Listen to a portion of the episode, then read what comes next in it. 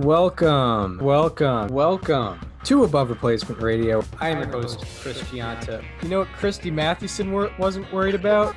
S I E R A. When you're thinking about Pedro Siriaco, I mean, the only one that can compete is maybe uh, Honus Wagner's 1908 season. Over there on the other side of the screen is Daniel Kern. Like if we just clip together every time we've talked about him on other people's profiles, we've done a Mickey Cochrane episode. I can't get past Rabbit Maranville. It's it's not necessarily Hall of Fame. It's not necessarily above average, but we can guarantee you we are better than just the standard replacement level college sophomore. And welcome to Above Replacement Radio. We're talking baseball kind of whenever. I'm your host, Chris Gianta. Over there on the other side of the screen is Daniel Curran. How you doing, Daniel? Chris, I'm doing well today. We got some breaking news about 30 minutes before we started the show. So, uh, yeah, that hasn't happened for a while. I feel like breaking news right before or during a pod.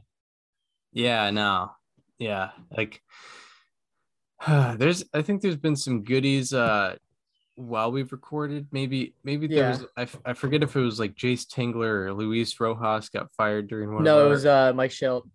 Mike Shildt got fired Yeah, during one of our That was way back though. That was last season.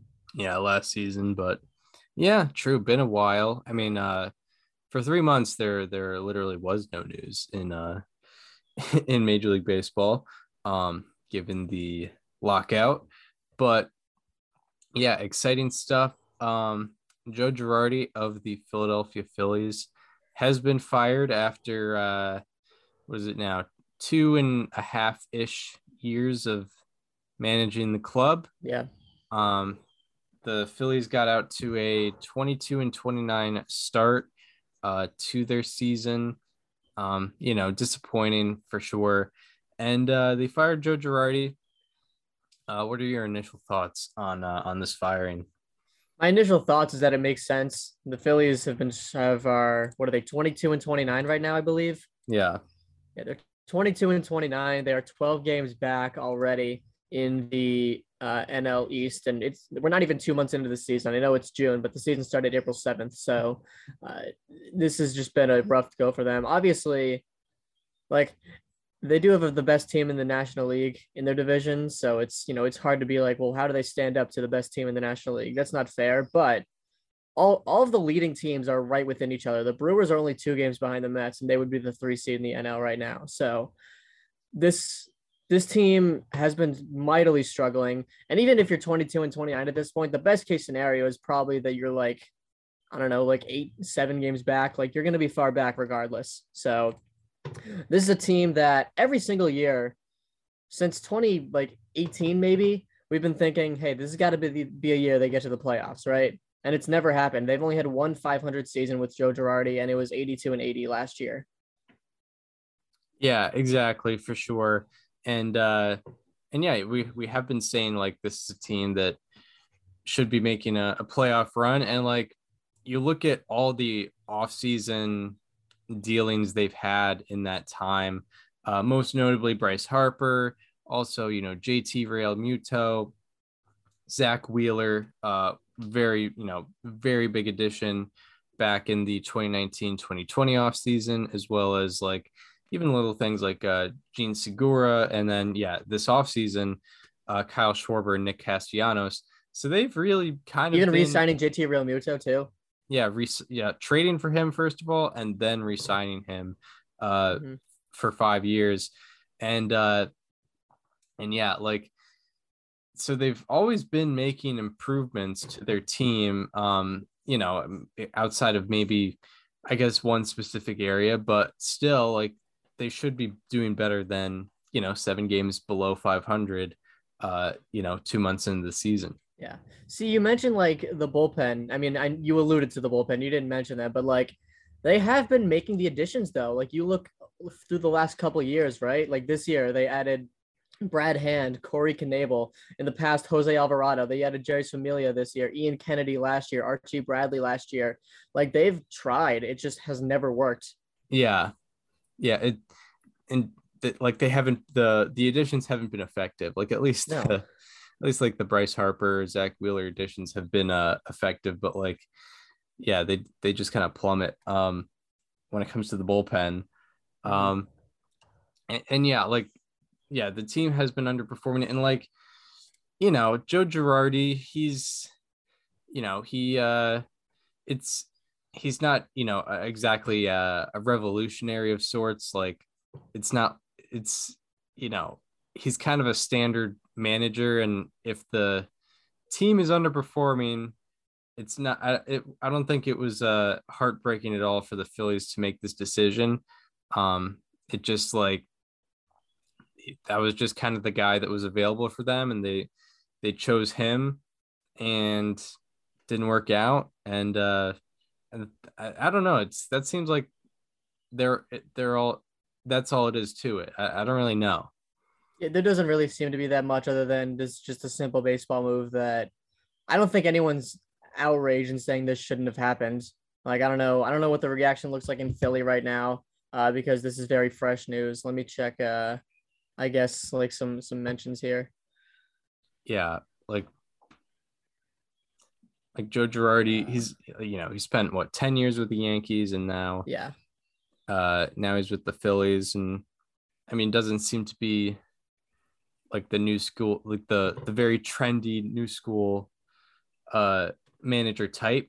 Um, I mean, the I think his biggest criticism was having uh like Zack Wheeler and Aaron Nola go a full nine, catching his starters. Yeah, yeah, especially just... with Wheeler's past injury history, including this year. Um, so I've seen a bit of a mix of reactions on Philly's Twitter. It's kind of it's a it's like good thing this needed to happen, and it's b this isn't going to change anything, which I think both can be right at the same time. Like yeah. I don't like I don't think this is going to be a turning point for the Phillies. I still think that their struggles are still going to exist. I do think that some of their struggles as of late specifically have been uh unexpected. I mean, Chris, what was the storyline before them going into this year? It was they're going to hit, but they're going to play tough or pretty bad defense. They're going to have a rough bullpen, but they're going to hit. And they yeah. haven't hit. They have not hit since May 15th. They are they have a 222 team batting average, uh, 295 OBP, 339 slugging, and a 79 weighted runs created plus. That is the worst in the majors over that time. They also have a 0.2 fWAR from their position players, uh, which also is the worst in the majors over that time period. So, I mean, the the one thing that you expected to perform has not performed, and when the offense isn't going for that team, there's really not much that can go right.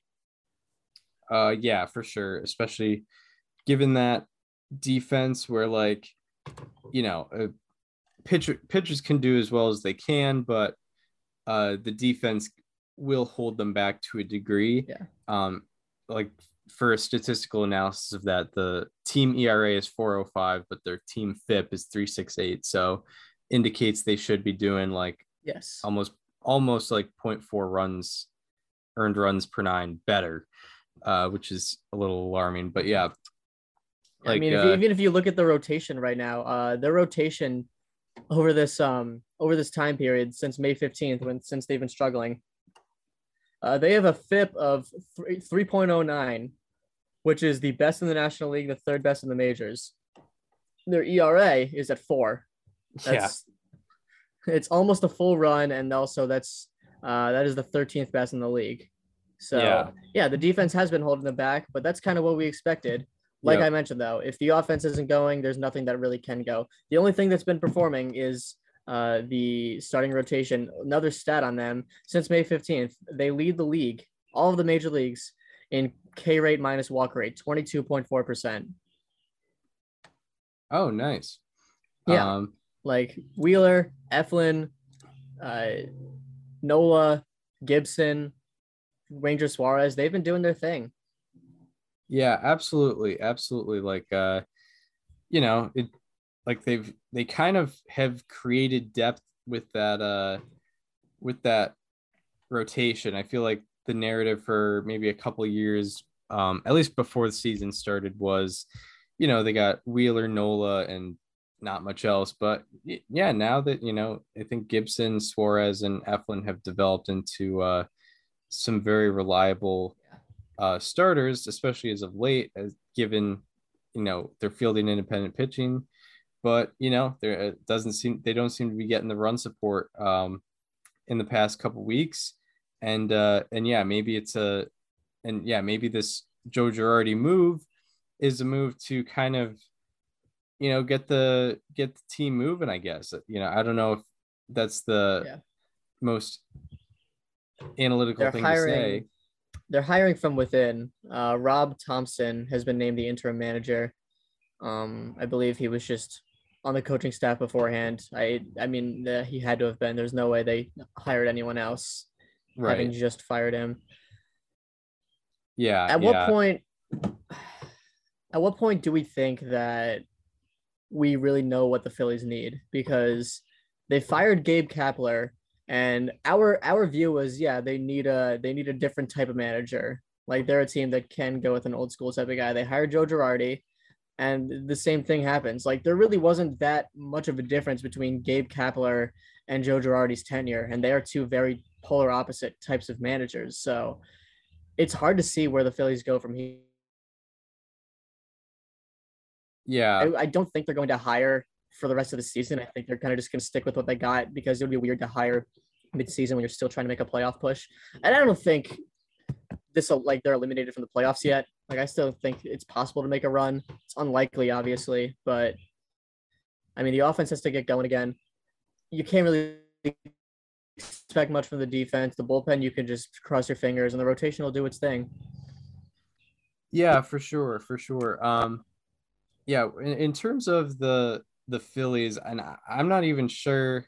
Like, I it doesn't seem like they're firing based off like an uh I like a baseball ideology thing. Like they need a different type of manager. It's probably more of a, a clubhouse move. Like maybe maybe they just think uh you know Rob Thomson is going to connect with the players more or that Joe Girardi just wasn't doing his job uh you know, managing the clubhouse uh, as well as he should have.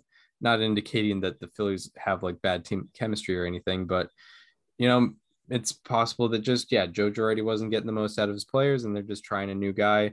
Probably not even probably not even an, a thing with the ideologues of like uh, you know shifting baseball philosophies uh, within management. Yeah, I mean it's hard to imagine the vibes are really good right now in that clubhouse. Like not even because of the firing, just simply because they're not winning. You know, it's hard yeah. for it's hard for the clubhouse to be to be rallying around stuff when there's no winning. And this might have just been a this might have just been a move where something had to change. So the answer simply had to be manager.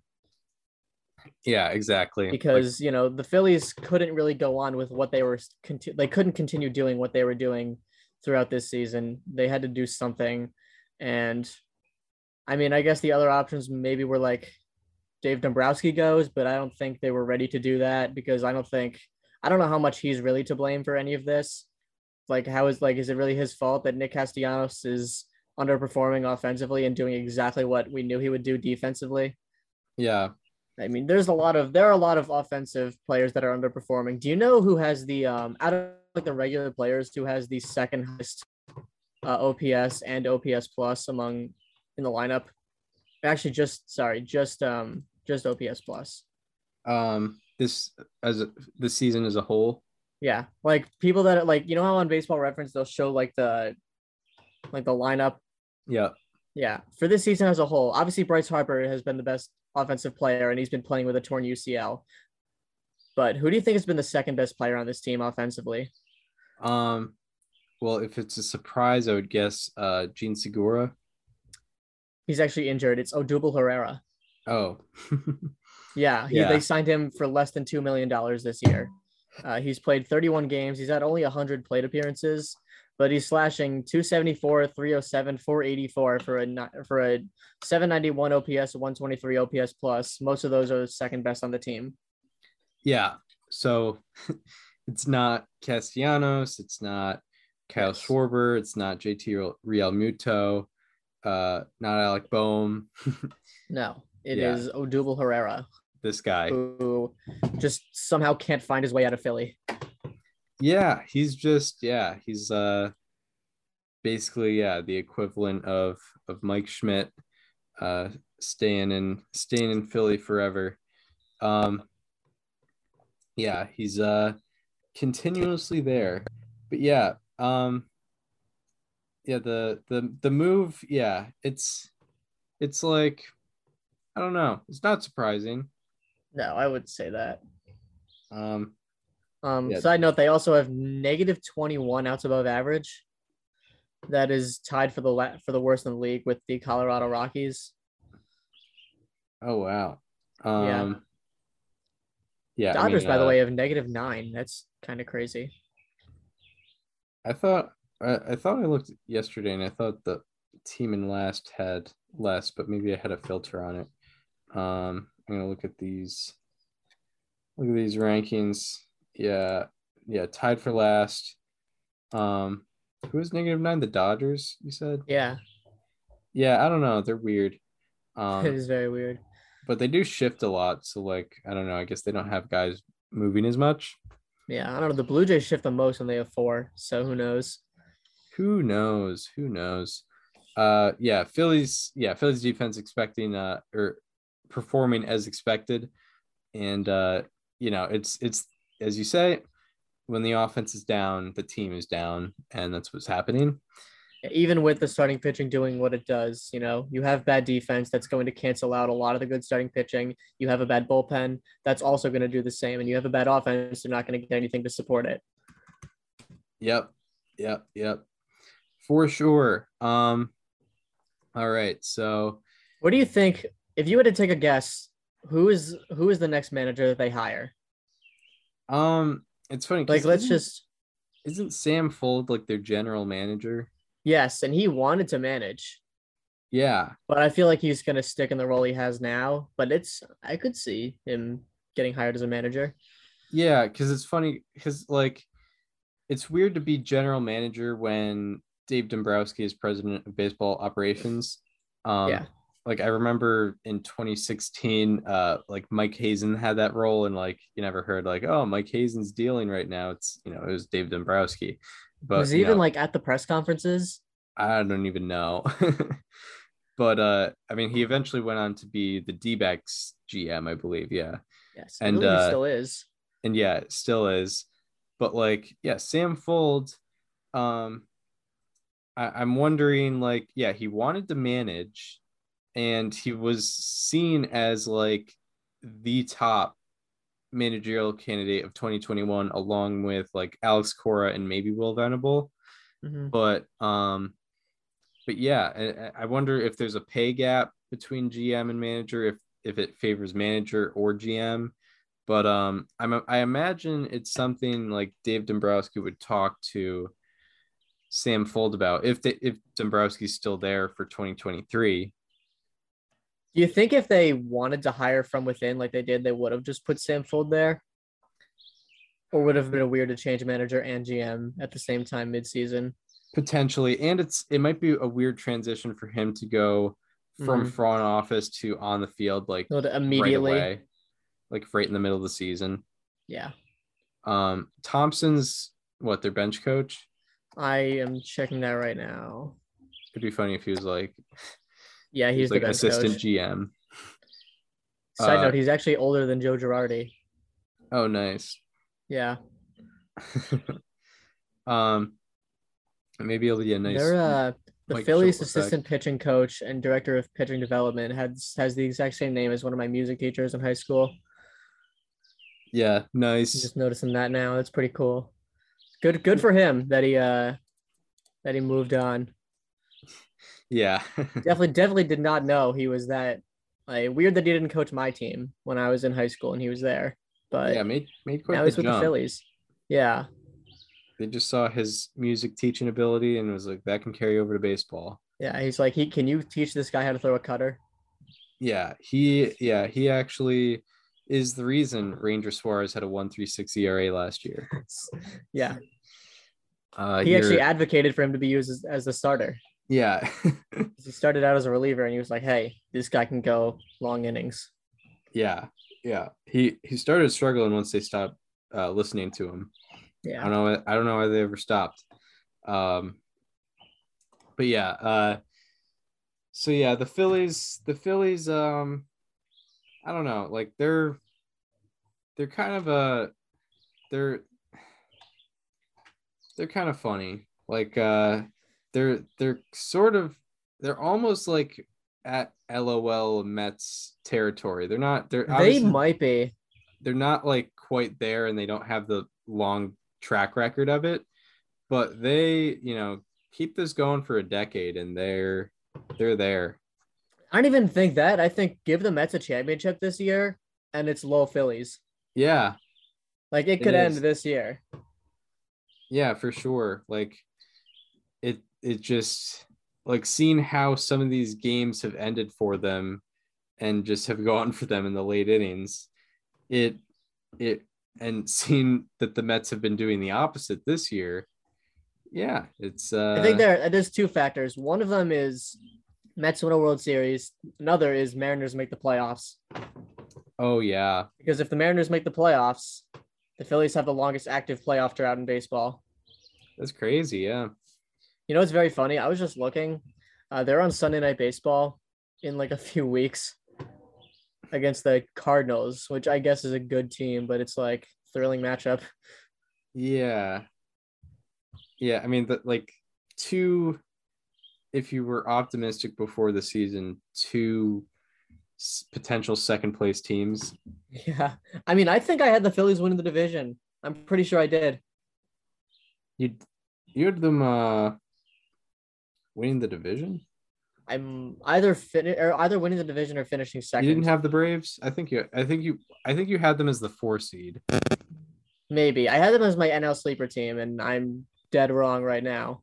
Yeah, yeah. I mean, I had them in second place and yeah, that doesn't look to be and a playoff team and that doesn't look to be um look to be anything promising. Uh, I'm just looking to see uh, what other games are happening that Sunday. Yeah, I'm I'm looking at uh, that week with Phillies Cardinals as Sunday Night Baseball, and yeah, there's some good matchups. There's Dodgers Padres, Yeah, how is that not it? Giants White Sox, Astros Angels, uh, and uh, Blue Jays Rays. Yeah. Like yeah, Blue Jays Ray like yeah the I also wish Sunday Night Baseball would cater to more than five markets a year. Yeah like the Blue Like Jays every should- single Sunday, it's Fenway, Yankee Stadium, Busch Stadium, AT&T Park or Oracle Park, Dodger Stadium, Citi Field, Truist Park, Citizens Bank Park, and like that's it. Wrigley Yeah, Field. the Blue Jays were projected to be a very good team. Uh, Rays always projected to be a very good team. I understand that like not a lot of people want to yeah. watch the Rays, but the Blue Jays aren't a team where like people are not lining up to watch them. I yeah, think I wish I wish Sunday Night Baseball would be more like uh, the Sunday Night Football game and not the Monday Night Football game. very true. Yeah, like yeah, Sunday yeah. Night Baseball should be the match, the best matchup. It shouldn't be the team that everyone knows. Yeah, Like Cardinals Cubs isn't a fun matchup this year.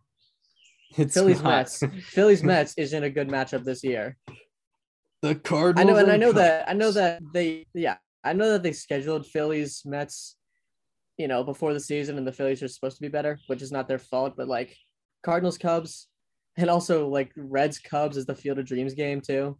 Yeah, And like Yeah, I know that they're they're picking the Field of Dreams game because of location, but like that's that stadium seats like eight thousand people. Like I promise you, if you put like a Dodgers game at the Field of Dreams, that you will find enough Dodgers fans to fill that stadium, along with I don't know, like I don't know who's another like East Coast team, like Dodgers Mets. If you if you put the Field of Dreams game as Dodgers Mets, I promise you, you could find enough fans to fill that stadium. yeah. I mean, I don't think it's a fan issue is necessarily like uh having having two teams travel like two thousand one game. miles to for one game, but still, Why yeah. just I mean, like series? just keep just keep the White Sox out there. At least they're like a Yeah, good team, or have the Cubs face a, a better team than the Reds. have Cubs White Sox out there. Yeah, why not? Yeah, they're fun. Um, yeah, but it's like, yeah, it's Phillies Mets like at least three times a year, which is frustrating because I mean, if we're just brainstorming ways to make a one game series far away work, what if you did like an interleague matchup that's a two game series, but you had an off day in between? So it's like, I don't know, like Dodgers, Dodgers, Yankees. They play on the, at the Field of Dreams on Tuesday. They have an off day Wednesday. They play in New York Thursday. and that's a two game series, and they play two in LA later in the season. Um, yeah, I mean, yeah, that would be I like that for sure. Um, but yeah, uh, Or uh, just have the Reds play the Savannah Bananas. True. That works as well. I think that would be Even pretty, matchup. pretty even. Yeah. Yeah. I know who everyone is going to want to win. Yeah.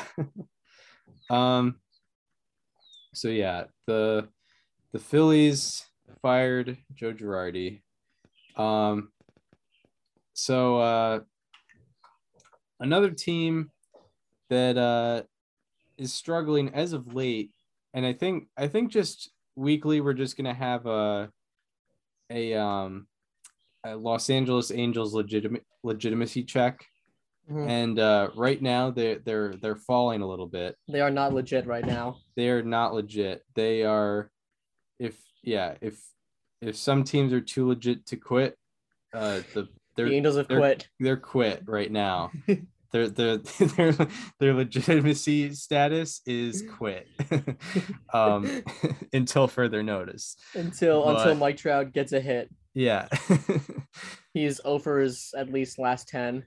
Yikes. Um, must be in a So lot of uh, three uh, what, two two counts uh, on the road on the road in the fifth in the, inning. in the fifth inning. I did. I actually checked it the other day. He did not. Actually, he played two games yesterday. I suppose. I don't think it's possible though, because the Angels scored one run in each game. He definitely didn't. He definitely couldn't have gotten a hit in that situation last night because Jameson Taillon was throwing a perfect game until the seventh or until Yeah. the eighth, I guess. Yeah, for those unaware of what we're talking about, uh, right right at the peak of lockdowns, we uh we discovered that Mike Trout was at the time 0 for 18 with uh in the fifth inning on the road through a 2-2 count. Um and was there another filter? Uh, no one out. And no one out and no one out, yeah. Um so yeah, uh it can only really exist like since Mike Trout's at the top of the order, you can only really come up to start the fifth inning if the offense like scores or if they got if they get guys on base basically. Yeah, that's very true. Um, but yeah, the Angels have lost eight in a row. Um, Yes. so not the best. Uh, they're To two still good teams sec- as well. Uh, what was that? To two good teams as well.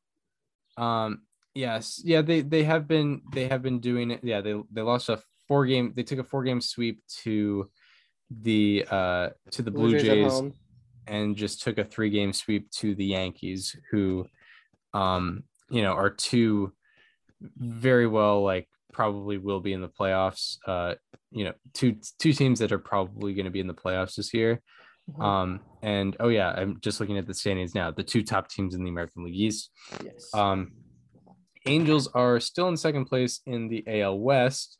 Um, probably have fallen in the in the wild card ranks, but actually no, I think they still would have a wild card spot in the uh, in the modern playoffs. But but yeah, they've lost eight in a row. Uh, it seems to be their pitching that has been the problem, um, especially starting. I think they've just had a bad like turn and a half through the rotation. Um, and yeah, Mike Trout has been falling a little bit. What what have you been thinking about this uh about this eight game losing streak? I mean, I know that the Angels get a lot more have a lot more pressure to do well and are therefore under a bigger microscope than most other teams because they have two generational super superstars, actually three if you count Taylor Ward. Yeah. But I don't want to overreact too much because teams are going to have, you know, ebbs and flows over a 162 game season and an 8 game losing streak might just be a a, a, a bigger low, I guess. And I'm Yeah. not ready to cancel the season yet, but I feel like this does cater a bit to my belief that I had a couple pods ago that we could be looking at the Angels as the seventh best team in the American League based on a record.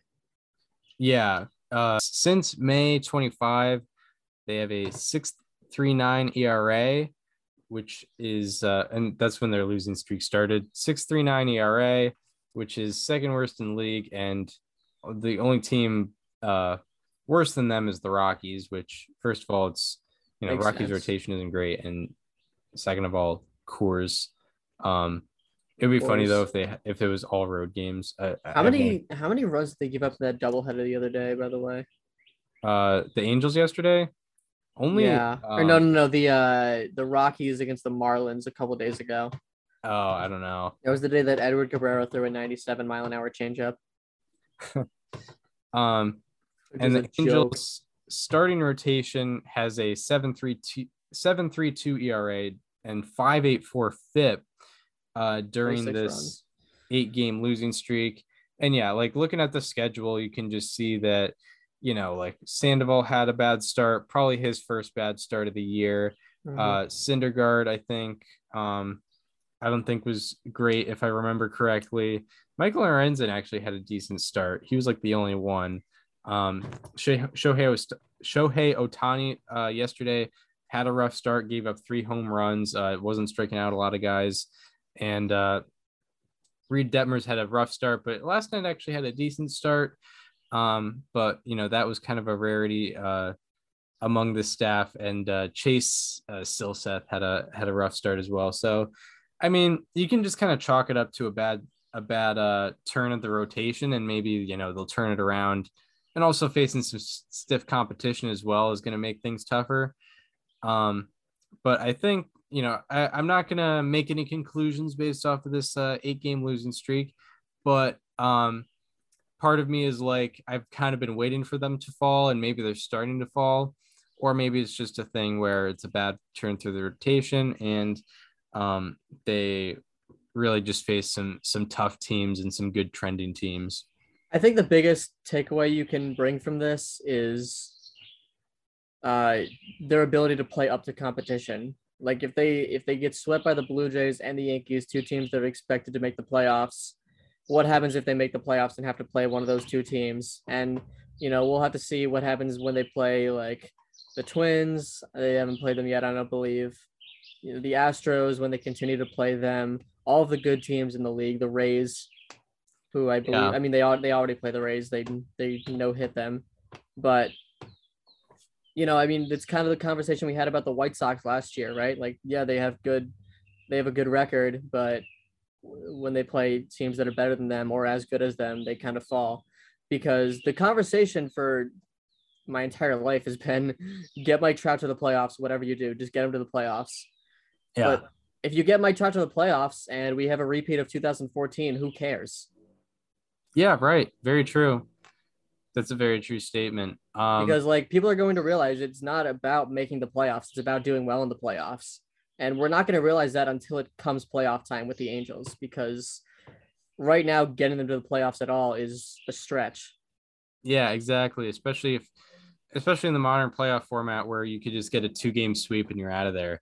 Yep. Um, like no one's gonna remember that. Uh, like yeah what if Shohei Ohtani doesn't even make a start because Patrick Sandoval and like Noah Syndergaard happened to be better than him right now yeah, exactly. Um, yeah, and I'm looking at the the schedule breakdown for the Angels, and I mean, um, like some of the like it's not a direct trend. Like they're three and four against the Astros, which isn't too bad, and they're uh, you know, they they won two out of three against the Rays. But yeah, I mean, they just got swept by both We the have the, Jays uh, and Yankees, and they were they're going to be sorry they're good the Angels are playing in the Desperation Bowl this weekend um. Oh wait, who are they playing? check All right, I'm gonna have to scroll down. Just think of other desperate teams Ooh, that's Yeah. what I thought. yep yep They're playing the Phillies. Um, yeah, that's the, the storyline everyone knew was going to happen when the Phillies and Angels face each other. Oh my God, it's the desperation bowl. yeah, Not Um, the oh my God, it's Mike Trout and Bryce Harper. Yeah. the the the old 2012 debate: who's going to be better? um, It's fun Yeah. because they never faced each other. and yeah, the the Angels have taken advantage of of some lesser teams like the A's. They're five and two against them. Uh, Miami, they won uh, both their games against them, and they they had a four game sweep against the Guardians, um, who aren't like necessarily the worst team in the world, Mm. but you know, Angels should be, I guess, better than them. Uh, but yeah, I guess they've fed off lesser teams, haven't been as good against uh against better teams. Yeah, I, I think I said that correctly. Yeah. And yeah, that's funny that it's the desperation bowl. That should be an. I mean, at least one team is going to win that series. Yeah. So one team is going to get a much needed series win, and then the other team is gonna just have it's a three game series, right? yeah, yeah. Yeah. Friday so through Sunday. There is going to be a series winner. Uh, that's going to be an ex- that's probably the best series to watch all weekend just for the just for that Yeah. purpose alone, not based on talent. Actually, yeah, based on talent. Mike Trout, Bryce Harper, Shohei Ohtani, Taylor Ward. yeah. Spoiler alert. Odubel Herrera. Um, yeah, Odubel Herrera. Um, yeah, like uh, Brad Hand. Bad hand. Brad yeah, Hand. Brad Hand versus Archie Bradley. Archie Bradley returned to Philadelphia that everyone is anticipating. The Do you think they're Archie gonna give- Bradley revenge games. Do you think they're gonna give him a video? Um, they gotta right. Yeah, I mean, he helped you. He helped you get to 500, right? Yeah, yeah, Like he had to have had a, a wins above replacement above one. Like you don't you don't get to 500 without Archie Bradley. yeah, yeah. I, it's possible. I don't even know. I don't even know if he got above one. I'm Um, checking right now. yeah, He was at uh, he was at 0.7 on Baseball Reference last year, round that up. but yeah, rounded it up, and also I feel like his fWAR might have been better because I mean his ERA was probably better than his FIP. Just going off the top of my head, Or Oh, better no, it than. ERA. It wasn't actually.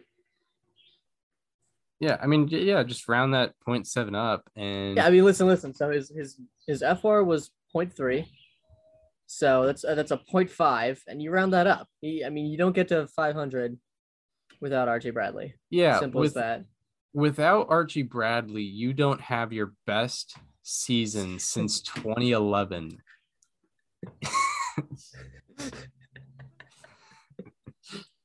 uh, And you know what? It's So probably not a- wrong. give him a video. For I Christ. think I think we need to uh I think we need to tweet the Phillies here. Yeah. According to baseball reference, and I guess I don't know, we could go fangraphs, but you don't have your best you don't have your your best uh your best record in a decade. Come on. Um yeah, so as Daniel tweets that out very necessarily. Um, I mean that's that's our uh that's our Angels talk, our our weekly Angels legitimacy legitimacy check. Uh right now they're they're on the quit side. But you know, I I wouldn't be surprised me if they got back on the on the legit side. Um So for- I got the uh at Phillies. I know you're busy right now with the whole manager thing, but you better give Archie Bradley a video tribute tonight. Send tweet. yes. uh yeah, that's pretty sick. Yeah. Um so uh, it's gonna be great. yes. You know, so many he has so many memories in his 51 innings pitched. oh yeah. I mean a 50 a 55% ground ball rate. yeah, about that? Think, about those fantastic. all those negative launch angles Uh, Absolutely. with the team. with that didn't get converted to outs. Yeah. yeah, all those ground balls that got through the hole after Didi Gregorius couldn't couldn't sprawl out to get them. um Yeah. I guess uh I guess we can talk about one more team underperforming um so far and that's the uh Chicago White Sox they're interesting. Um, I like it's weird because like I don't know. There's there's only a couple guys where you could say they're severely underperforming. It, I think just the team as a whole is kind of just not doing well. Um, I mean, they have been riddled with injuries. They lost Robert to the COVID IL. Eloy's hurt right now. Tim Anderson just went down. They had they had to lose. Uh, I mean, they had a tough series in Toronto, where they were unable to use uh, Dylan Cease and Kendall Graveman, which is two of their, you know, key players. yeah, yeah, very true. Um, Liam Hendriks has been it's weird to say he's underperforming because he's been good, but you look at what Liam Hendriks has been, and it's like, well, that's not it. Yeah, that's true. I was about to say, um, I, I saw last night he has seven walks this year, um, which is only you know it's still two point nine walks per nine. That's better it- than is it- average, but that's as many as he had last year. Yeah. Yeah, Thought so. He also has three home runs given up, right, right. but he has you know thirteen point seven strikeouts per nine, so it's whatever. But yeah, I mean, um, looking at the team, yeah, they're 23 and 26. Their team OPS plus is 88. That's pretty bad. And their team ERA plus is 92. Um, which is yeah, it's pretty bad. Um, yeah, and you know, they're they're kind of suffering a little bit with the with not having Lance Lynn. Um, also Dallas Keuchel was even worse than last year, last year or this even worse than last year this year. He's DFA'd though. Yeah, he got DFA'd um, after putting up a 7.88 ERA and a 6.21 FIP and having as many strikeouts as walks this Yes. year. Um, just I don't know. uh, I don't know if that is to say that he striked. He didn't strike out a lot of guys, or he walked a lot of guys. yeah, he he he walked. Yeah, he walked it quite a bit. He had 5.6 Ks per nine and walks per nine. Yeah. um yeah like so that that doesn't help and you know having yeah having uh lynn out has not been great uh i think giolito is coming back from injury so they haven't gotten as many starts as they would have liked out of him i think he missed a couple at the beginning of the year um and uh and yeah like uh their bullpen you know i they they lost Garrett Crochet before the season started, so that's a little bit of a of a falter. And then if with in terms of guys underperforming, uh, Yasmani Grandal is the biggest uh, underperformer this year. He has had a little bit of bad luck, but still, I mean, a a 43 OPS plus is not going to do it. Uh, and then AJ Pollock has not been the addition they have hoped so far. Uh, he has a 78 OPS plus uh, in in uh, 122 plate appearances, and uh, there also another injury I forgot to mention. Eloy Jimenez, he's back on the IL and has been for a very long time. Uh, so I mean, yeah, it, it's a mix of injuries and underperformance for the White Sox so far. I'm looking at Aaron Bummer right now. He has 10 hits per nine. And my my initial thought was, oh, are they just like, are they not shifting on him and he's giving up a lot of ground ball hits again? But that's not really the case. He's actually getting hit like not the way he's supposed to. He has a 53.5% ground ball rate, which is the lowest of his career, and it's over 23 points lower than last year, which obviously to, to compare him to last year isn't fair, but Yeah, where those ground balls have been going has been to line drive percentage, which is bad. He is not. Uh, he has a fly ball percent of nine point three, which is down from last year. He has a zero percent pop up rate, and he has a thirty-seven point two percent line drive rate. wow. Thirty-seven point two. That is astonishing. Yeah, league average is like 24, 25 percent. I need to see, to see where that ranks. How many batted balls against does he have? Forty-three. Okay, we're gonna we're gonna do some Statcast search right here. Yeah, Aaron because Bummer. That is horrendous. Yeah, Aaron Bummer was one of our favorite pitchers last year for funny reasons only, but also he had a 296 FIP. But also he was very good. Yes. yeah, he was pretty good. Um, If he was on a team that shifted, he could have had like one of the most generational reliever seasons in recent memory. yeah, I mean the guy Like had full, like he could have gone 2016 Zach Britton. yeah, exa- legitimately. exactly. Three quarters of the batted balls he was um giving up were ground balls, which is uh, a good sign because the league Very. average, the league average, uh, batting average for ground balls last year was like 240. Um, and the was slugging was probably around 240, you know, or you know, less than 300, I would imagine. What we're Um, seeing out of Clay Holmes right now is what we could have seen from Aaron Bummer last year if the Yeah, White Sox that's shifted. true. So his I got I got the numbers pulled up here. His 37.2% line drive rate ranks one, two, three, four, five, six, seven, eight, nine. It ranks 10th highest among the uh, at least 400 479 pitchers with at least 25 batted balls against. Yeah, that's So it's very high. Three percent. Yeah. Yeah. Uh yeah, top three percent. That's um that's that's not great. Um so maybe there's something up with uh his pitch location, maybe leaving that sinker up a little more than he would like. Probably. That's that would be my guess.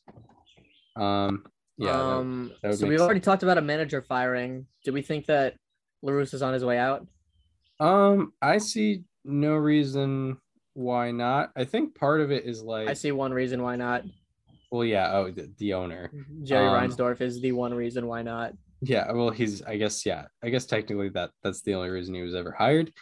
Um, well, I think um, I think a lot of it also, as odd as it might sound, it a lot of it depends on what the Twins are doing because I think if the if the White Sox hover 500, but they're still like within reach of the AL Central, um, I don't think there's going to be as negative a reaction from you know ownership and uh front office and even just the fan base. Even you know if they're hovering 500 but they're still within like five games of the twins um i i see la russa just sticking around and it's like oh you know they'll they'll get there eventually. They'll get to the top of that division eventually.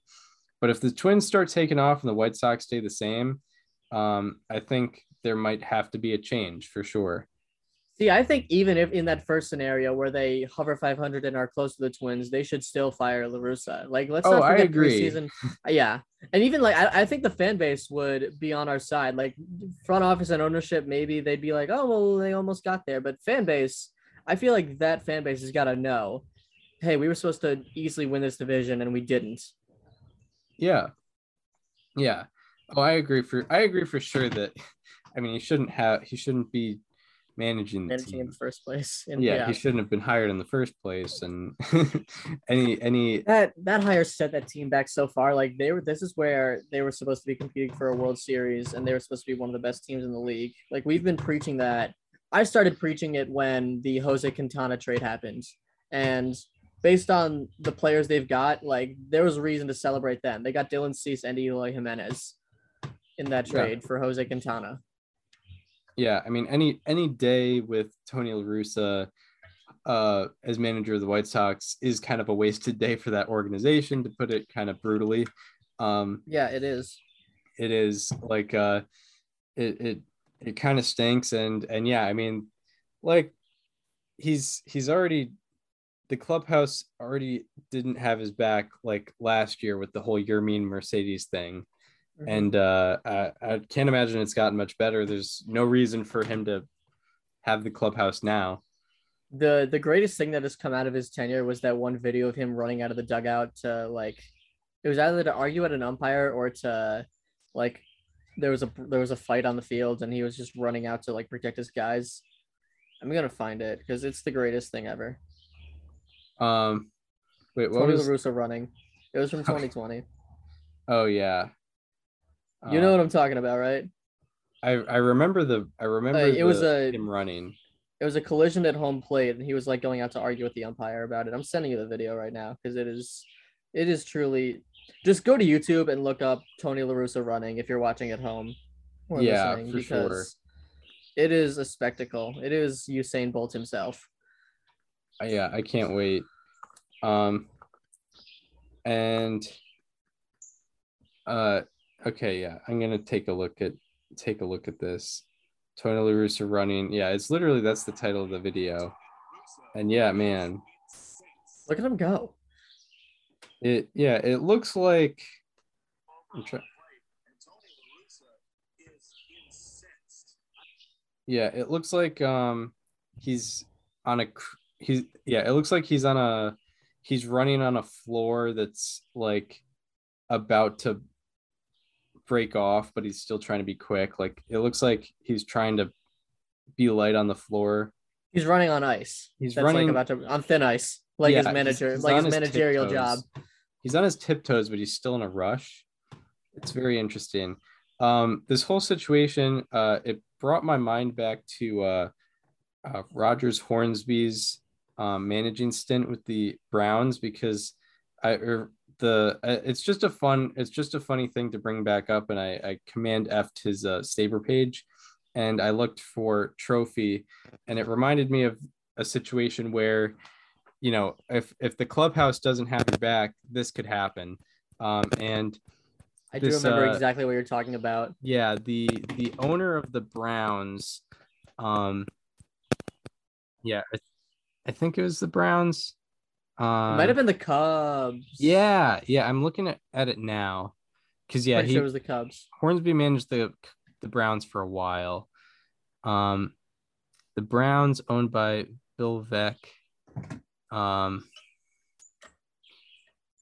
Oh, yeah. No, I think it was the Browns. But anyway, so Bill Veeck was the owner of this team, we'll just say.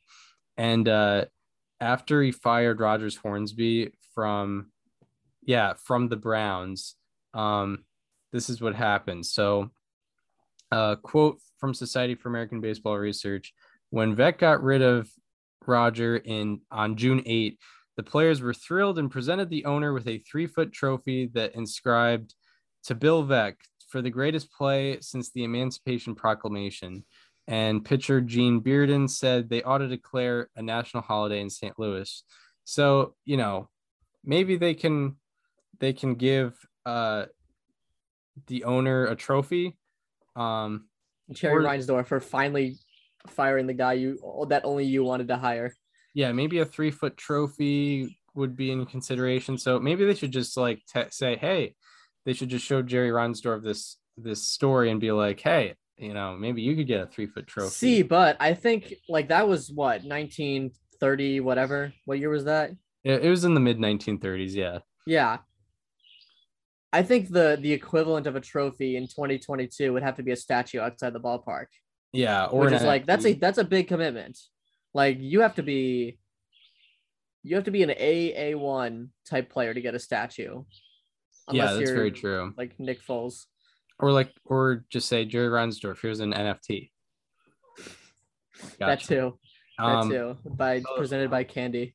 He'll be yeah, he'll be big into that. big MLB's, NFT MLB is like crypto guy. NFT sponsor. yeah, They have a I don't know if you've seen Off Base. It's like a new show on MLB Network. It's very much like a it's like a talk show.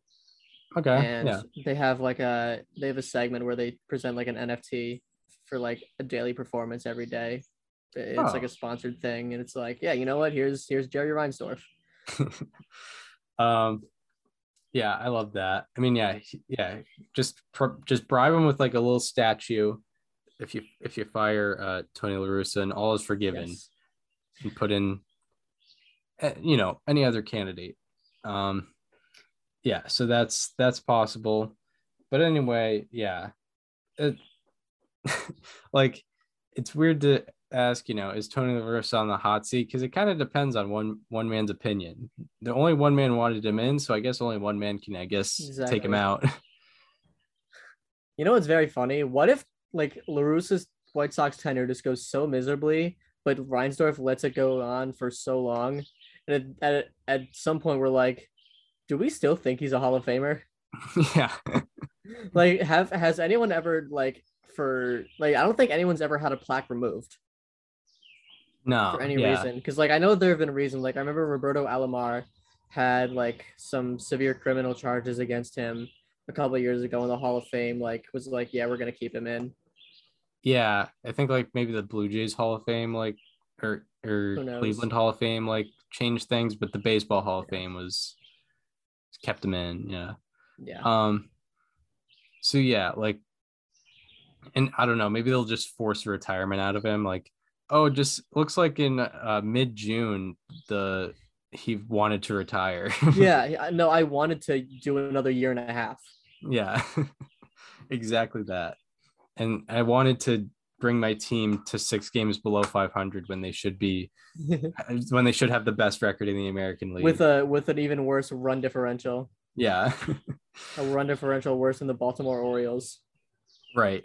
Side note, just going back to Rogers Hornsby, it is very funny that he is beloved and treasured by the St. Louis Cardinals, but absolutely hated by the St. Louis Browns. Like Yeah. they literally said, like we should declare a holiday in St. Louis. And like if you're a Cardinals fan, you're like, yeah, I'll go celebrate Rogers Hornsby. Why not? Yeah, why not? Yeah. The guy Yeah, who led sure. the led the National League in the entire quad slash line for six years. Yeah, why not? Yeah. And when and when that streak ended, he was the manager of the of their first World Series championship. Exactly. Check out episode 72 or 74. So I think 74, part one. If you scroll down enough, you'll find it. Yeah. It's around that range. Go to the baseball history series uh, playlist on YouTube. You'll find it. Um, fan, fantastic episode.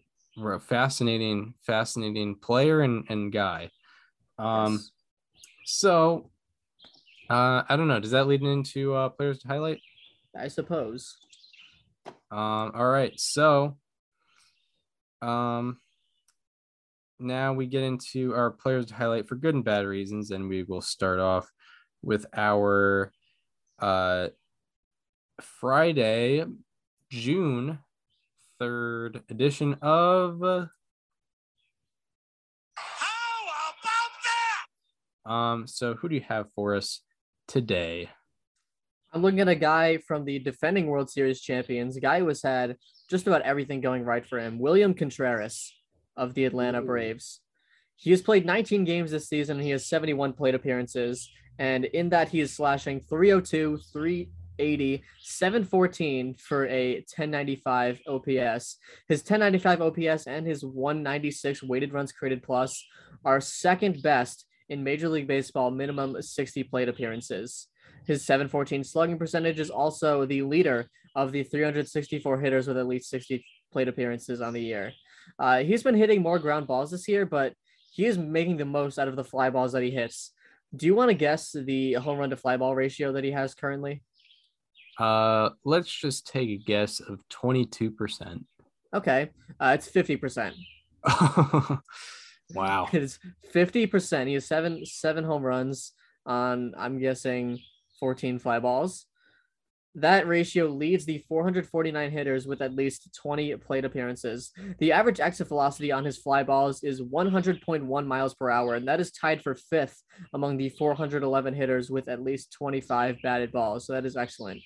And the last thing I will leave you with is that William Contreras also has a sweet spot percentage of 38.6%. That is above league average. I believe the league average is around 33. The sweet spot percentage is any batted balls with a launch angle between 8 and 32 degrees. And he has 17 batted batted balls on the sweet spot. Chris, I'll give you another shot. Guess his batting average and slugging percentage on these batted balls on the sweet spot. Uh, batting average. Um, I don't know. I don't want to over. I don't want to over guess and make the point stand less. So I don't know. He'll, he's batting. Uh, he's batting six twenty with a uh, with a a, a thirteen fifty slugging. Okay. Just out of curiosity, if you were to overshoot, or like if you were guessing just based on your mind, not with the mindset of not wanting to overshoot, what would you have guessed? Uh, maybe maybe like maybe like seven fifty with a Ooh. with a twenty one hundred slugging. Yeah. He's batting 824 with a 22 for 35 slugging. I was like, you were talking about the overshoot. I was like, there's no way he's overshooting this. yeah. no way. Uh, William Contreras is having everything go right for him. He's hitting the ball in the sweet spot and he's getting the results that he wants to see. Yeah, William Contreras getting a How about that? and uh before you recorded you asked if I if I saw your tweet. It is I uh I did. I forgot that I saw it, but um but yeah, that was a very good tweet. Check it out at Daniel underscore Curran. Um about the catcher, yeah, catcher weighted runs created plus leaderboards. Very interesting. Um and very fun, very fun combination at one and two. Um, I do not have the the guy to complete Very unfortunate. the I was like, if if he puts Wilson because he's been playing very well as of Yeah. late. But if you put Wilson Contreras, I would have ascended. yeah. yeah, that would That have would been have been incredible. I was not going to tell you, obviously, because I don't want to influence your how about that. Yeah, uh, for sure. but in the back of my mind, I was like, if he if he picks William Wilson Contreras, Yeah. By the way, That if if uh, if anyone's curious, we never tell each other our how about that's or slightly alarming. Never planned. That's why sometimes we have the same one. Um, but it it adds to the allure of just like, hmm, who's it gonna be? Who's it gonna be? So it's it's a surprise to us just as well as it is a surprise to the listener. Mhm. Um, so my how about that is um he is not on the defending champions, but he was uh he was on them last year, and uh he was the actually the World Series MVP. It is uh Jorge Soler who is uh I mean really ascending after uh, a tough start with with the Marlins this year, but in his last 20 games, he is hitting 284 with a 1010 OPS and a 182 weighted runs created plus. Out of 179 qualifiers in the span, his slugging ranks sixth, his OPS ranks ninth, and his weighted runs created plus ranks 10th. Um, his slugging trails only Paul Goldschmidt, Mookie Betts, Rafael Devers, Bryce Harper, and Aaron Judge. Uh, those are all, you know, all stars, very elite players. Um, guys who, I mean, if they haven't gotten a, you know, $100 million contract yet, they will, you know, with uh, Rafael Devers and Aaron Judge. And uh, Jorge Soler's hard hit rate has gone from 39% before the span, which was already good, to now 54% during the span. Uh, out of 193 batters with 50 plus batted balls, his hard hit rank, uh, his hard, hit rate ranks uh, 12th out of 193. And his barrel rate has gone from 7.8% before the span to 19.7% during the span. Uh, out of 193 batters, his barrel rate ranks fifth. And also, uh, in terms of expected statistics, he's doing like as good or almost better than uh, than his actual statistics.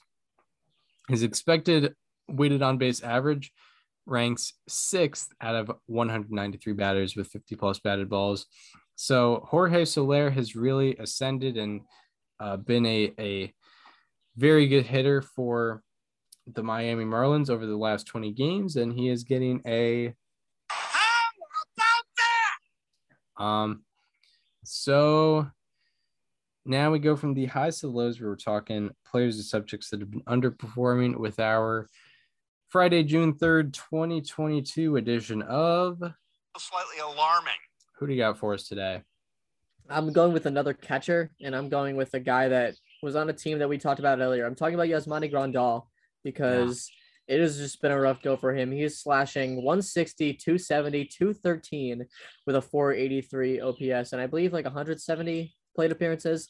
Uh, his 48 weighted runs created plus is the second worst among the 181 hitters with at least 150 plate appearances, and his 230, his 213 slugging is the worst of that list, and his ISO of 053 is the seventh worst. You want to know how bad it is for him right now? Let's do it. Raimel Tapia has a higher ISO than Yasmani Grandal. Oh boy, Yes. the ground ball king. Yes. That is that is just that's all you need to know. Yeah. His ISO has gone down 227 points since last year. That is by far the worst decrease in baseball. Uh, just to give you an idea of how bad a drop of 227 ISO is, Teoscar Hernandez had a 227 ISO last year. Yeah. Very And that's a guy who's known for his slugging, yeah. which is is- ISO is isolated slugging, Um, yeah, it, it is slugging percentage minus batting average. isolated power, I believe it's actually called.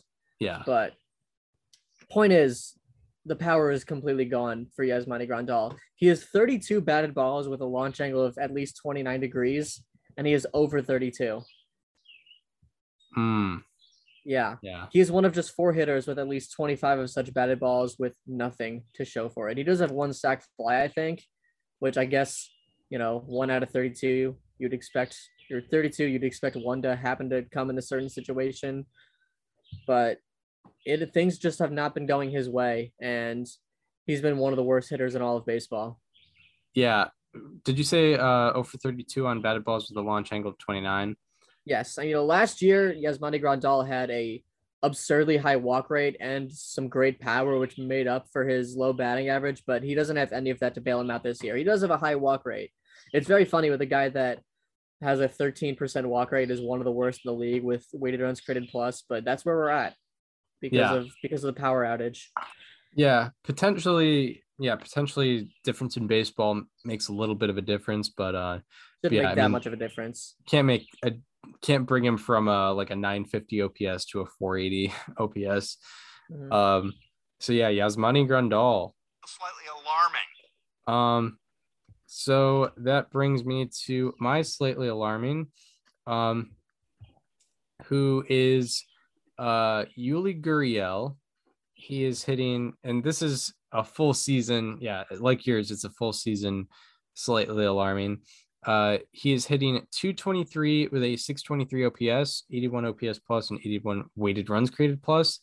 Uh, his OPS plus has dropped 51 points from last year, and his weighted runs created plus has dropped 53 points.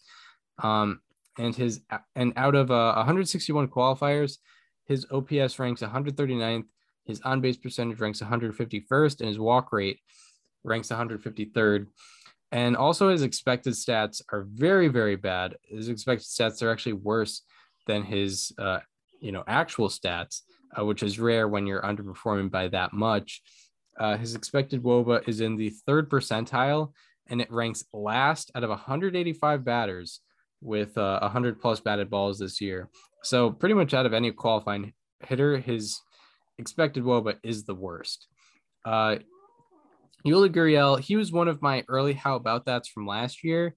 And one of the things I pointed out was his improvements in uh, walk rate and chase rate. And uh, he did have a very significant improvement last year in both those categories. His 9.8% walk rate last year was, I think, a career high, um, but it has gone back down to 4.0%. So it's been cut cut by more than half so far this year. Also, his chase rate has gone from 26.1% to 33.7%. And his whiff rate has gone from 13.9% to 17.4%. So both significant increases and uh, explains the uh, heavy decrease in walk rate. And then in terms of quality of contact, uh, not very good either. His av- average exit velocity has gone from 89.8 miles per hour to 86.7 miles per hour, so over a three mile per hour drop. And also his pop up rate has increased by over four percentage points. And his pop up rate overall is 11th highest out of 185 batters with 100 plus batted balls.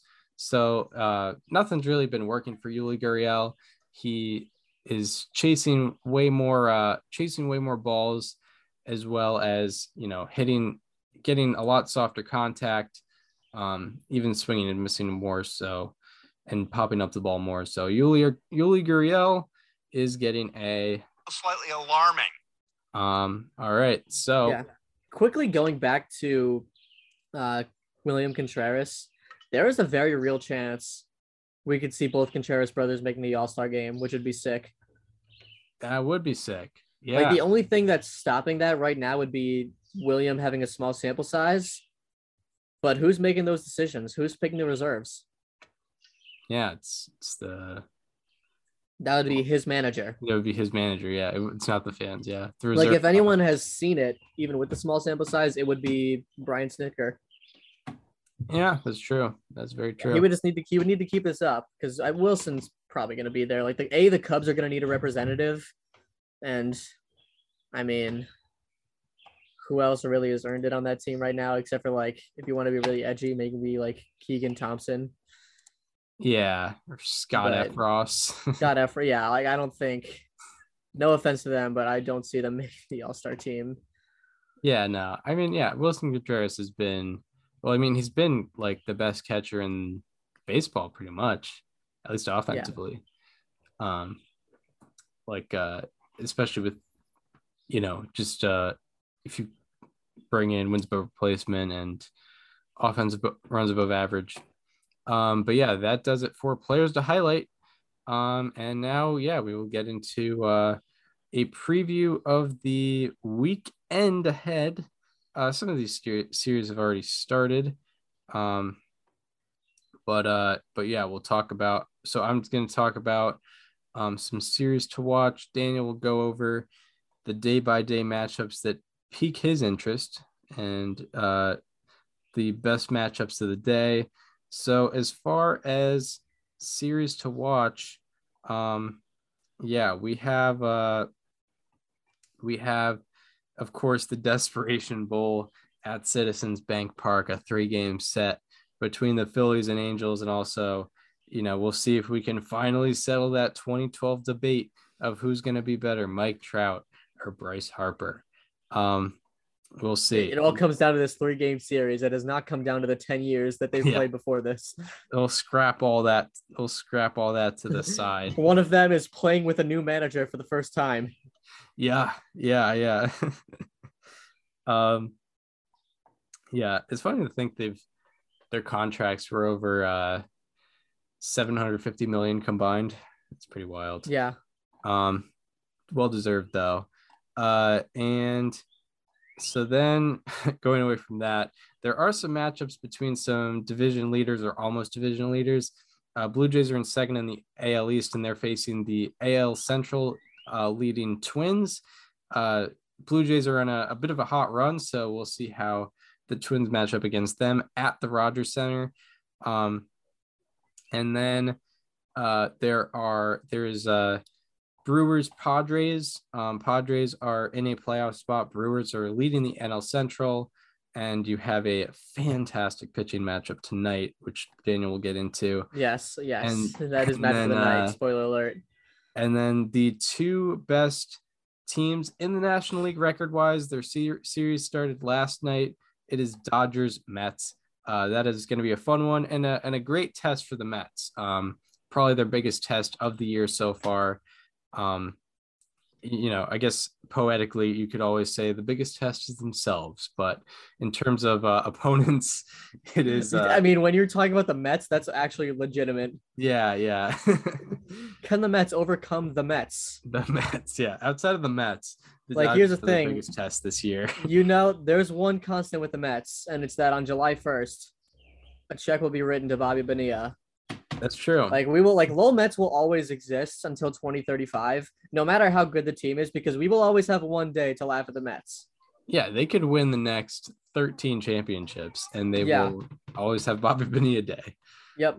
Um, but yeah, outside of themselves, the Mets' biggest challenge is uh, this weekend against the Dodgers, which they lost last night two to nothing. Yeah, they lost last night two to nothing. So uh, yeah, we'll see the rest of the series. What do you got for day by day matchups? So for on Friday, I'm looking at. I mean, there's a lot, a lot of good matchups tonight. You got uh Miles Mikolas versus Marcus Stroman in Cardinals Cubs. You have Alex Cobb pitching for the Giants tonight. So the Marlins are going to get like 13 hits, all of them being ground ball singles. You have Shane Bieber pitching tonight for the Guardians uh, at Camden Yards against the Orioles. You have Merrill Kelly versus JT Brubaker in Diamondbacks and Pi- Pirates. Gerrit Cole's going for the Yankees at Yankee Stadium against the uh, Tigers. You have Shane McClanahan going for the Rays against the White Sox at uh, Guaranteed Rate Field. They'll be facing Vince Velasquez, which is the Rays definitely have the upper hand in the starting pitching matchup. Logan Gilbert versus Dane Dunning in Mariners Rangers, two guys that have been quietly been having great seasons. Jose Urquidy versus Brady Singer. Brady Singer also quietly having a very good season. Max Fried versus Chad Kuhl in Braves Rockies at Coors Field. Nathan Eovaldi versus James Kaprielian in Red Sox A's at the Coliseum. And Chris Bassitt versus Tyler Anderson uh, at Dodger Stadium. Tyler Anderson, by the way, has some of the best strikeout to walk numbers in the league. Matchup of the night comes from Padres Brewers. A lot of great matchups late tonight, but Joe Musgrove versus Corbin Burnes is as good as it gets. Truly. Yeah, I mean those Yeah. are like you could argue um like they're they're two of the top four pitchers in in the National League this year. Yes. At least On Saturday, you have uh, Dylan Bundy versus Jose Berrios in the uh, in the like uh, I'm trying to think of a phrase here. Dylan Bundy as like a reestablished pitcher versus Jose Berrios, who's trying to reestablish himself as what he used to be. Yeah. I guess. Tristan McKenzie versus Tyler Wells in Guardians and Orioles. That's a under the radar, pretty good matchup. You have Roansy Contreras pitching for the Pirates against the Diamondbacks. Pirates have uh, been quite a story lately. They swept the Dodgers yeah. at Dodger Stadium, as everyone expected. Yeah. You have Marco Gonzalez facing the Rangers for the Mariners. You have Nick Pivetta versus Paul Blackburn in Red Sox A's. Luis Garcia will be facing the Royals at Kauffman for the Astros. Tyler Mahle will be pitching once again at home. He's only been pitching at home lately against the Nationals, though, so that's should be an opponent that's beatable. The Reds, by the way, have been playing some better baseball. Uh, Dylan Cease versus Drew Rasmussen in the White Sox Rays. Lo- oh, that's that's matchup of the night. I'm not going to say that yet. Mackenzie Gore versus Aaron Ashby in Padres Brewers. That's another fun matchup. Two young lefties that have been having some good years. Uh, Aaron Ashby struck out 12 in his last outing. Michael Lorenzen will be facing the Phillies in Angels Phillies. Spencer Strider versus Kyle Freeland. Strider has been having some great uh, strikeout numbers this year. David Peterson versus Walker Buehler in Mets Dodgers. Matchup of the night comes from, or matchup of the afternoon, I should say, comes from Giants Marlins. Logan Webb versus Pablo Lopez. Oh, nice. Yeah, Yeah. that's that's gonna be good. Get for some ground balls. I'm pretty sure Lopez is a pretty ground ball heavy guy. Ball heavy. Yeah. Jordan Montgomery will be going for the Yankees in the finale of Tigers Yankees. That should be a sweep. Zach Plesac will be going for the Guardians against the Orioles. Zac Gallen versus Zach Thompson in the uh, all, tr- not only the all Zach matchup, but all the all uh, traded from the Marlins matchup. Very true. Patrick Sandoval will go for the Angels in the finale of Angels Phillies. Kevin Gausman will go for the Blue Jays against the Twins at the Rogers Center. Luis Castillo will go for the Reds against Patrick Corbin for the Nationals. Hmm. Giolito will face the Rays on Sunday. You will have Framber Valdez facing the Royals at Kauffman on Sunday. Mike Clevinger versus Eric Lauer in the finale of Padres Brewers. Charlie Morton will be going for the Braves against the Rockies. Frankie Montas will be going for the A's against the Red Sox. That's uh could be a could be some Red Sox scouts at that game. Julio Urias Hmm. will be going for the Dodgers against the Mets. Adam Wainwright versus Justin Steele will be on Sunday Night Baseball. And matchup of the day comes from Mariners and Rangers. George Kirby versus Martin Perez. Nice, nice, nice. While we're while we're on that topic, MLB Network did the greatest troll I've ever seen recently, where they they have an award that they give out every month. It's called like the Pitching Hand Award. I think it's called on MLB Central. where yeah. it's given to like uh, a pitcher who like does well in a month and like has like a heavy workload or something like that.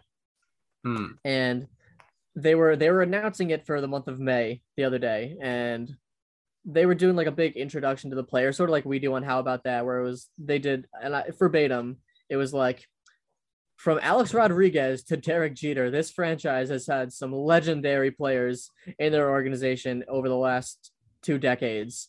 This this left-handed pitcher is having a breakout season, and he is on his way to the top of the ERA leaderboards. I guess you could say he is just nasty. The pitching the pitching hand award winner is Martin Perez. Wait. I swear to God, they said that. Don't know why Derek Jeter was involved. They could have gotten away with just saying A Rod and like Pudge Rodriguez, maybe. Um. Yeah. Wait. Yeah.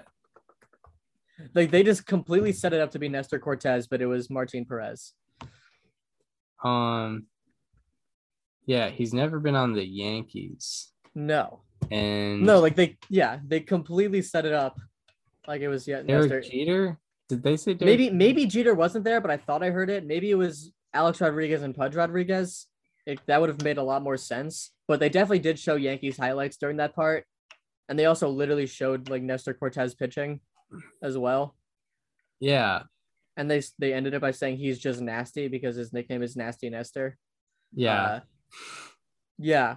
They just Okay. completely turned on the audience and was like, nope, it's Martin Perez. And it's funny because like given the criteria of that award, Martin Perez was probably the most deserving candidate. But also I don't think I'm getting angry if they give it to Cortes because he's deserving as well. True. Yeah. Yeah. For sure. Yeah. Hmm. Yeah, Derek That was weird. connections to the Rangers. um, It's gonna be tough to think about. I that might have not happened, but Alex Rodriguez was definitely there. Yeah, Derek Jeter might have been there. Like I, like I don't want to like you know when like you see something you're like, did I see that? Yeah, like I'm true. pretty sure I saw Jeter in there, but like I'm having second guesses because it just doesn't make sense. Yeah, I'm trying to think of some other Yankees Rangers connections outside of like Joey Gallo.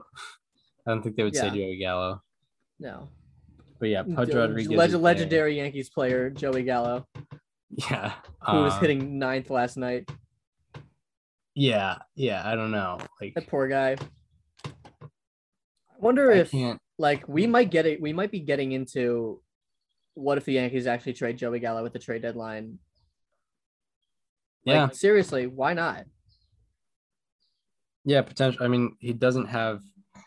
If yeah, if you have Judge Stanton, Like they had, they can, they can clearly survive without his his production. Why not? Like, and they probably have other options they can put in the outfield. I know that Aaron Hicks hasn't exactly been that, but like, No. what if they like? I know a lot of Yankee fans want them to trade for Andrew Benintendi. yeah, like you you trade for Benintendi, you put him in Gallo's place, you trade Gallo for even like you could even play a seller role and get prospects for him. yeah. I think the only problem with that would be like he's only got one year. You know, this he doesn't year, have a lot of value, but there could be a team out there that's like, you know what, we've seen what he can do, and we we're making a playoff push. Like, what if what about the White Sox, right? Like they have they have Leury Garcia playing right fields. They're a team that needs reinforcement in the offense. Yeah, and I that guess seems like a a. I guess they've And, done like, a one. Don't one get me wrong. I don't think year. I don't think Joey Gallo. You're getting like top 100 prospects for him. I mean, the Yankees didn't even get a top 100 prospect or didn't have to give up a top 100 prospect for him last year. Yeah, But you know, you can give up a you can get something for him because he obviously hasn't given you much, and there are other places where you can seek uh, the kind of the kind of talent he has. Because like you already have Judge and Stanton who have very similar play styles. It's not like you know that that absence of walk rate and a lot of home runs is gonna be lost on that team. yeah, that would be interesting for sure. Um, if if the Yankees like sold one piece like in in a uh in a deadline where I imagine they would be mostly buying. Um, Mhm. all right. Well, um, yeah. By the way, the trade deadline is probably going to be so disappointing this year after last year's one. Oh yeah, hundred percent. It's gonna but like be, that's not even fair like it's, It's not, not even a fair fair. thing to because we were also uh, like we were also in a fun setting for last year's trade deadline yeah. uh, like yeah. we were yeah Literally- most of the trades were happening like on a car ride. on a car ride and also in a vacation house Yeah. Oh man. Yeah, that's where that's that vacation house is where I found out Red Sox are getting Austin Davis. Unbelievable. Places, places like t- deals like that, you just remember where i remember i remember sitting at that counter seeing uh jeff like i got a notification from jeff passan in all caps i did not tweet that and it was uh when bob nightingale fell for the uh like the jeff with three f's pass and tweeting that the yankees traded for kris bryant oh my god. legendary probably the best moment of it like that's the only way this trade deadline can surpass last year's if we, is if we have another one of those moments maybe two Yeah, if we get two, yeah, that that surpasses all the, you know, Max Scherzer, Yeah. Trea Turner, Kris Bryant, Anthony Rizzo, javier, Javier baez, Baez. Armstrong all Jose that, all them being moved. Yeah. It's, and Jose Berrios, like all those guys. you know what's very funny is we talk about the twins like when we talked about them last year it's like well you know you don't have jose berrios so you're probably punting next year they're good they're good this year and they'd probably be worse with jose berrios given his performance so this year which is very funny Yeah. Which not that like Austin Martin has kind of plummeted as a prospect since, and I haven't checked on Woods Richardson in a while, but still, like Yeah, you could say they won that deal just based on Berrios. yeah, and they're not paying him. They're not going to be paying him 127 million. Exactly. Um, yeah. So, all right, that should do it for the 186th installment of Replacement Radio. Uh, we hope you Coming enjoyed. up on a coming up on 200, by the way. Yeah, coming up on 200, we're gonna have another draft sometime this summer. Yes, we Um, are. Let me so that'll me be check fun. on possible think- dates. I think um I think the last time I checked it lined up with around the uh NECBL All-Star game, so we'll probably have to do Oh. it before then. Um but I mean it's Yeah, it's well, we'll just we'll just release it as 200 and do it. timeless whenever. draft. Yeah, and we already know what the topic's going to be. Yeah, yeah, we, we've already selected it. Um so that'll be fun. Yeah, 200 um is uh is somewhat around the corner, you know. Almost almost 2 months away. Um so that is to be fun. Um so we hope you enjoy this one. If uh if you're if you uh, are listening on Apple Podcasts or Spotify and want to watch the conversation as it happens, go to our YouTube channel and subscribe to the YouTube channel. It is called Above Replacement Radio. Uh, if you want to follow us on social media, follow me on Twitter at Chris underscore Gianta and follow Daniel on both Twitter and Instagram at Daniel underscore Curran and follow the show Instagram at Above Replacement Radio for all the show needs. We hope you enjoyed this one and we hope to see you uh, on Monday or Tuesday next week where we will be talking all the happenings in Major League Baseball. Once again, see you then. This conversation This conversation is over. is over.